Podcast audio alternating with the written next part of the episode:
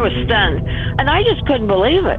I was stunned because I would have never in a million years thought that anything would happen to Natalie. It was shocking, quite frankly, to hear about Natalie Wood's death in 1981 during that Thanksgiving weekend. I think it was a feeling of just being stunned. There is that feeling of a kind of how could this happen to uh, somebody who seemed so young and vibrant and had so much to live for. When I heard of her death, I thought how tragic. I have to say, I didn't initially think anything except how awful, how tragic. And being old fashioned growing up in, in the Bible Belt, my initial thought was, why is a nice young lady on a boat with three old men. Literally, I, my mind went there like, oh, that's not a safe thing for anybody. Um, what's going on? Well, I remember hearing the news about Natalie Wood's death, and of course, at that point, uh, you know, I was glued to my radio and television for further details. I sort of knew that she had this phobia against, uh, phobia about water and the ocean, but it just felt odd to me. It still feels odd. It feels more than odd.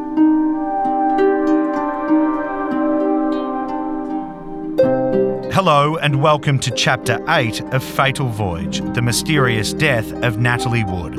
I'm your host, Dylan Howard. Just days after Natalie Wood's lifeless body was discovered in a watery grave off Catalina Island, the investigation was seemingly shut down.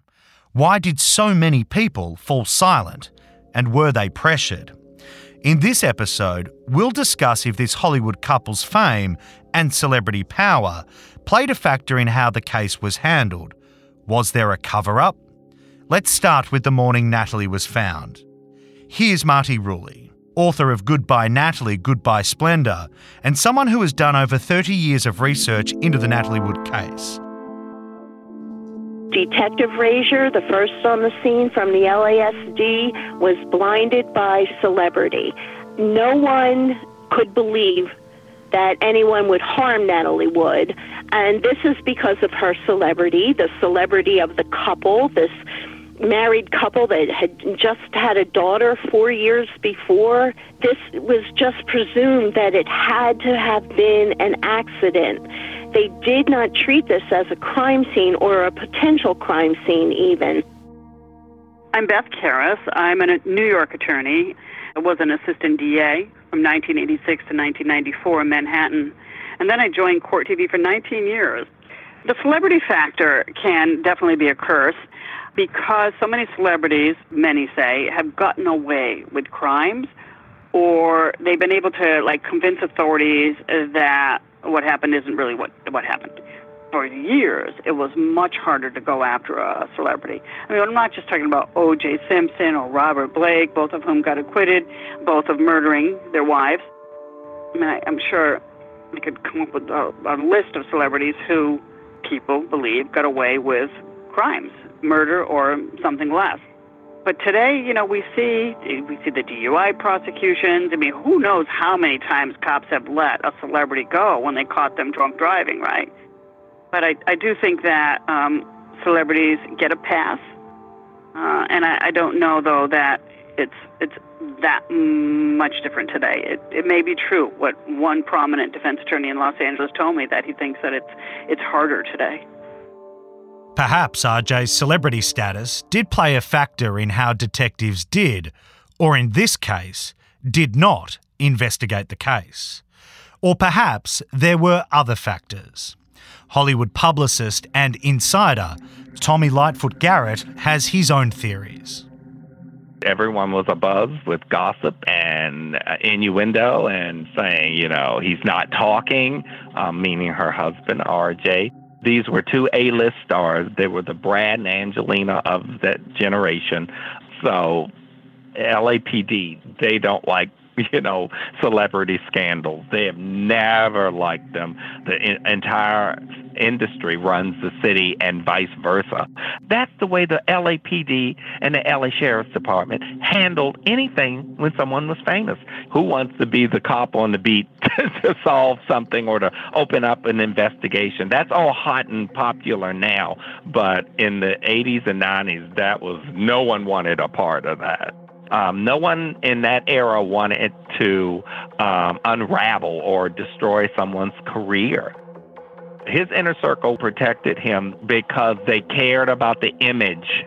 This is what Hollywood used to do. It specialized in covering up deaths, covering that happened as far back as the 20s and 30s of Jean Harlow. And RJ knew this.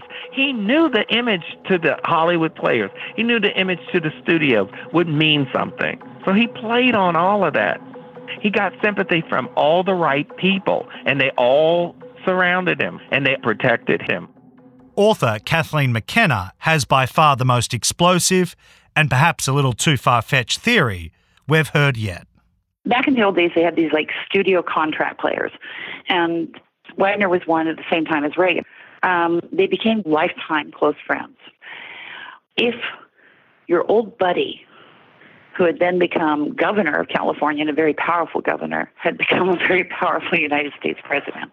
It had to have been somebody incredibly powerful to make sure that there was no investigation and no questioning of one of the most famous women in the world dying in a completely bizarre way and no phone call to the Coast Guard till she'd been in the water for almost six hours.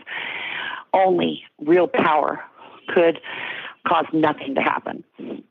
And I, I'm not a conspiracy theorist, and for anyone who's rolling their eyes, I do not blame you for doing that. Why would the President of the United States protect an actor? They were old friends, they'd been in the studio system together. I very much doubt Ronald Reagan thought he had killed Natalie. He just wanted to, thought he was grieving and wanted to protect him. Here's Marti Rulli. I've often wondered how high up did it go to protect Robert Wagner, keeping this story under wraps?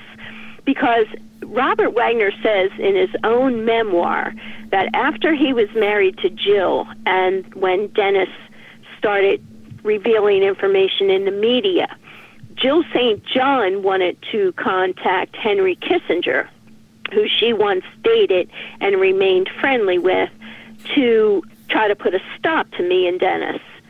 And that just you know I didn't even know how to absorb that type of that Henry Kissinger would be called you know on behalf of um, reports I was writing or a book I wanted to publish. Jill St. John wanted to call her friend Henry Kissinger who would help take care of us. In other words, to quiet us. As we've heard, there's a range of opinions, some a bit outlandish, but some based on fact. One of television's most respected legal commentators and host of the podcast Crime Stories with Nancy Grace weighs in. There have been many sensational reports alleging the original autopsy was not just bungled, but was faked. Now, I have a hard time believing it was faked intentionally. I have a very difficult time believing that. Bungled uh, to a point that it was outright negligent, I would find that to be a lot more believable than someone intentionally faking an autopsy. What I find to be a clear, clear problem is that the then medical examiner Thomas Noguchi did not scrape for tissue under Nellie Wood's fingernails while conducting her postmortem. That is elementary. The elementary mechanics of the autopsy get an F, an F minus. The fact that he seemingly skewered his report in Robert Wagner's favor is a big issue. That, in my mind, is something that could be arguable regarding the bungling of the autopsy of Natalie Wood. Retired trial lawyer Sam Perroni has spent three years researching and writing a manuscript about Natalie's death. Dr. Noguchi didn't want to find any evidence of homicide. He wanted the, the autopsy performed and he wanted, wanted it performed fast so he could shut the book on this case.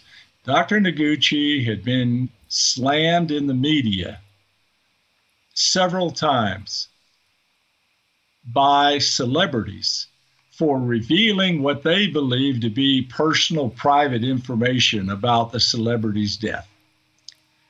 Dr. Noguchi loved his press conferences, he loved the attention. And so he got in front of the media every time one of these celebrities died, and he told them salacious things that they like to hear. Everything was good with the public. But the undertow was trying to pull him down. The criticism within the, the um, uh, within Hollywood was trying to pull him down under. When William Holden died, he got on television and told everybody that William Holden was drunk. He fell down, hit his head, and bled to death. Well, that was all the truth. I mean, there was nothing that was untrue about that. But the Hollywood people came unglued because everybody loved William Holden and the celebrities in particular, and they didn't think that Dr. Noguchi ought to be getting on television talking about those things about William Holden. A couple, two or three weeks after William Holden, Natalie Wood turns up dead. Now he's starting to look into Natalie Wood's case, and in my opinion, he knew that if it was a normal case, that he would be thinking homicide until somebody proved to him that it was something different. But instead, he immediately went to accident. He turned his head, crucial evidence to show that it could have been a homicide, and he failed to follow, I think, basic, elementary forensic science protocol. Not everyone agrees that Noguchi botched the case. Noted forensic pathologist Dr. Cyril Wecht conducted his own independent review of Natalie Wood's autopsy report. Here, he reveals his findings and addresses the more recent accusations that Noguchi overlooked the bruises found on Natalie's body. I have had a uh, long time uh, collegial relationship with Dr. Thomas Noguchi through the American Academy of Forensic Sciences, uh, where we first met many years ago. You know, let me, let me say this, and I'm well aware then of the statements that several people have made, um, raising questions based upon uh, his review of the uh, autopsy findings, um, uh, which included various bruises uh, on her body and an abrasion bruise on her face.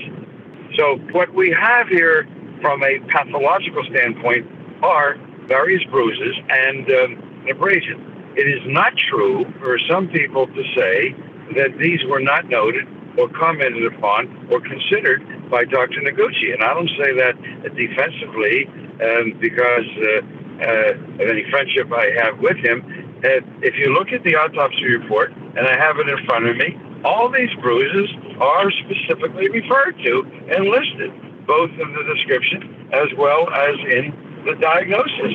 They're all there. The bruises on the arms and the legs and the, something on the face, they were all noted by Dr. Noguchi. That's number one. So it isn't as if somebody found something later on. The body was not exhumed, so it isn't as if the body had been re examined. So how could anybody then talk about bruises later on. Should the body be exhumed? Would that silence the rumours of a cover up once and for all? I can only imagine the media circus that would follow if this were to happen. Here's Nancy Grace's take DNA can exist for decades and decades. If her body was exhumed, there may be a chance to get some forensic evidence. At this point, I think it's more likely that the case would move forward if a witness came forward. Typically, a family member has to agree to an exhumation process, but that's not necessarily true. If police go to a judge and explain and demonstrate reasons that an exhumation is necessary, a judge can order that over even the protest of family. I mean, it just makes common sense since in most murders, in most homicides, domestic homicides, the man, lover, husband, ex, is the perpetrator statistically, you think they're going to agree to an exhumation? Not likely. Currently, we aren't aware of any plans to exhume Natalie's body. But that issue aside, there's a coincidence that is just too bizarre not to mention. In Thomas Noguchi's book, Coroner, he details that on the night in question, senior coroner's office investigator and ocean accident specialist Paul Miller just happened to be moored yards away from the Splendor. According to Noguchi, Paul Miller was also a personal friend of Robert Wagner's. Dr. Noguchi, in his book that he made millions of dollars off of, that featured Natalie Wood's case as the very first chapter in his book, said that he sent Paul Miller out there for an expert consultation report. I think Paul Miller was trying to do a good job for Dr. Noguchi, um, even though he was a friend and shouldn't have been sent out there in the first place. For reasons unknown, Paul Miller was not deemed a conflict of interest by Noguchi, and the Miller report was never made public. But Sam Perroni claims he's gotten his hands on it, and for the first time publicly, he shares with us his exclusive account. I will say this about Paul Miller's report. He might have left a few things out of it, you know, but I think he actually went out there to actually provide Dr. Noguchi with some actual, real facts. Uh, for example, and Paul Miller is the one, and it's in his report, that said he saw evidence on the side of the dinghy that could have been scratches, fingernail scratches. He doesn't say they were definitely fingernail scratches because he wouldn't know. But, but he did tell Dr. Noguchi that. I can tell you that the contents of that report show that Dr. Noguchi did not do one thing that Paul Miller suggests that he do to actually investigate Natalie Wood's death. That's the significance of the Paul Miller report. Why wouldn't Noguchi follow the suggestion of his own investigator, especially after learning that there was the possibility that Natalie may have tried to pull herself into the dinghy? That wasn't the only thing Noguchi ignored. One of the things he told Dr. Noguchi that he should do is he told him that he should get all of the radio transcripts of all of the radio communications to the United States Coast Guard that took place that Saturday evening. I think Paul Miller was trying to pin down the timeline personally because I think he wanted to see the transcripts to see who called whom first and exactly what time it occurred. And to my knowledge, Dr. Noguchi did not get those transcripts. Paul Miller even offered to review them for him, uh, just in case there might be um, uh, boater lingo in there that Dr. Noguchi wouldn't understand. Um, and I don't believe Dr. Noguchi got them because I found no evidence of it.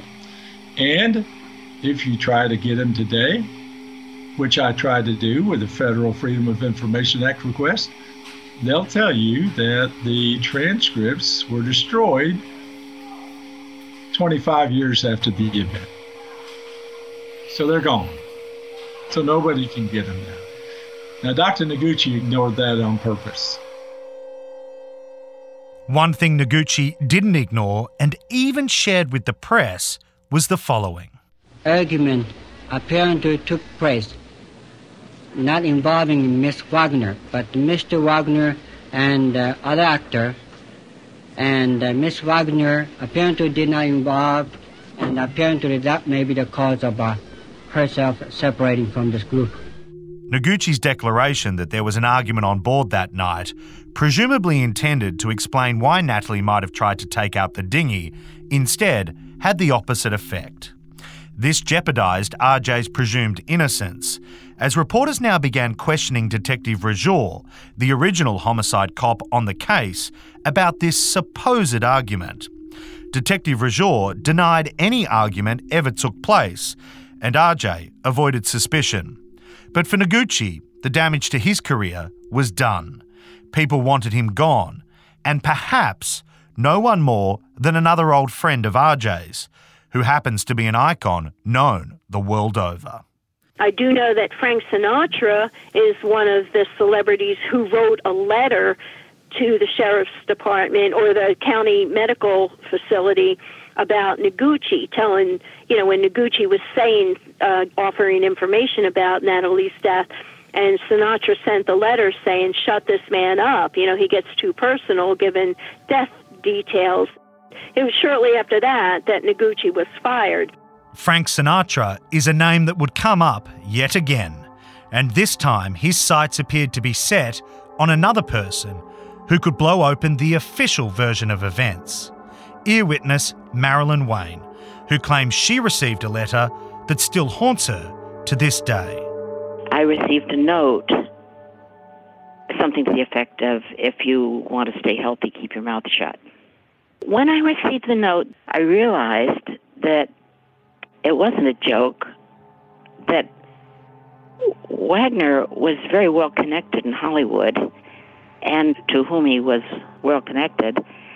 And that was somebody that you didn't mess with or you wouldn't have remained healthy. My feeling was that uh, the note had come from a very powerful Hollywood individual, henchman, if you will, and it scared me to the point for 19 years I was quiet.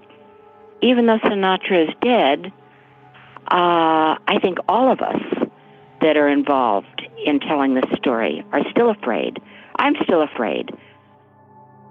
Regardless of any speculation by anyone regarding any wrongdoing on the night of Natalie's death, the case was closed, and it would stay that way for decades.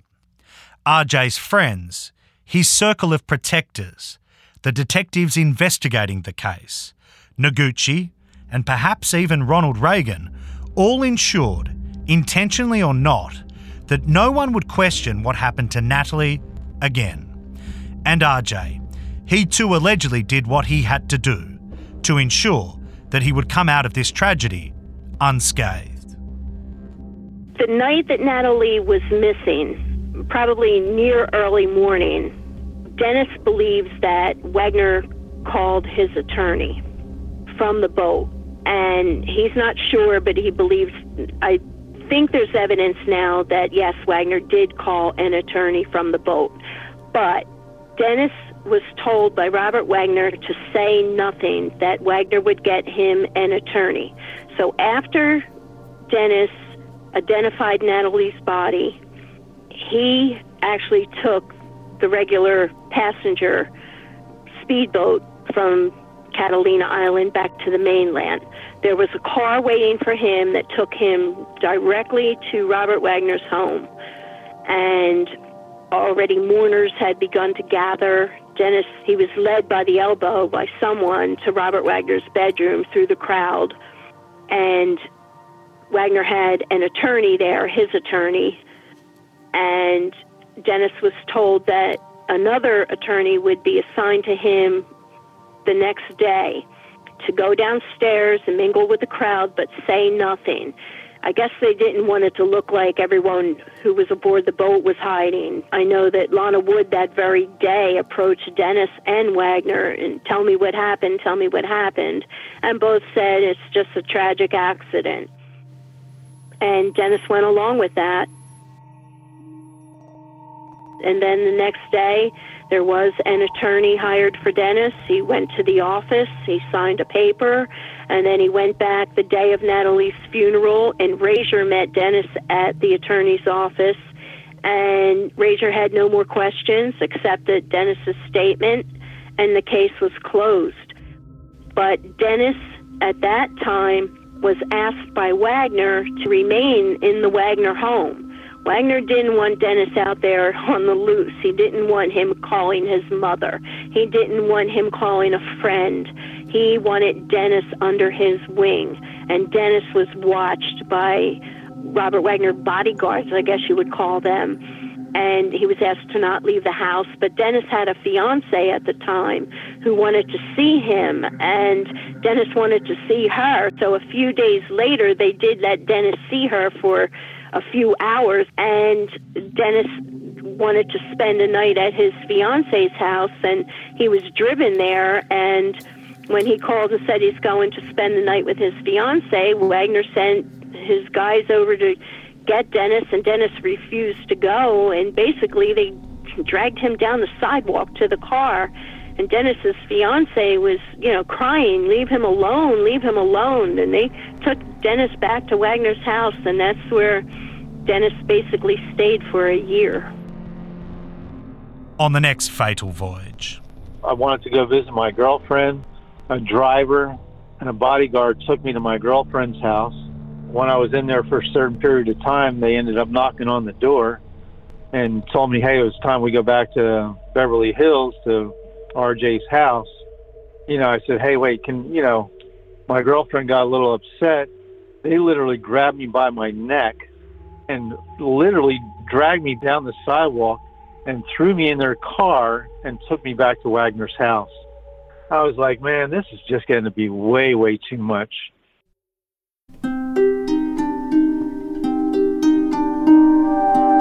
Fatal Voyage is executive produced and hosted by me, Dylan Howard, and American Media Incorporated.